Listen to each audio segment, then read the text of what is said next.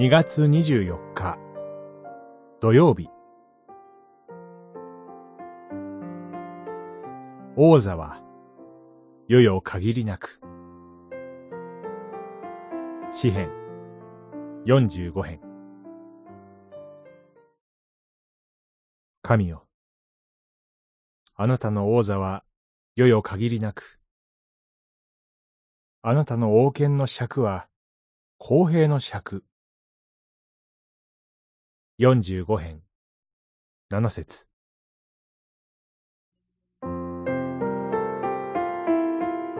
詩編45編は前半、王の美しさが語られています。後半では、この美しい王と結婚する王妃もまた美しいことが語られています。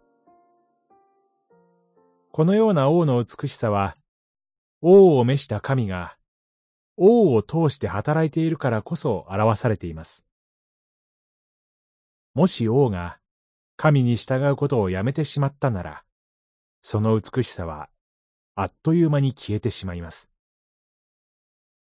残念ながら、旧約の神の民イスラエルは、神に従うことができないようによって混乱してしまうことが多くありました。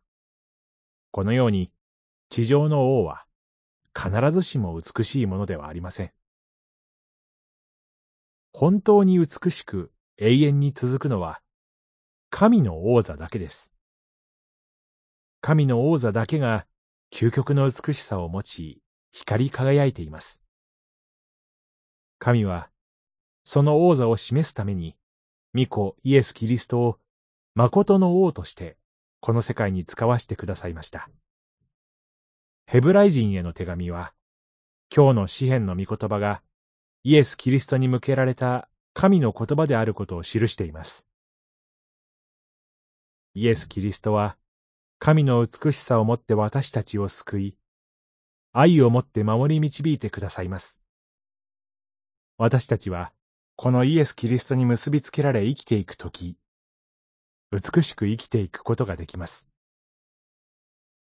誠の王であるイエス・キリストに従って生きていきたいと願います。祈り。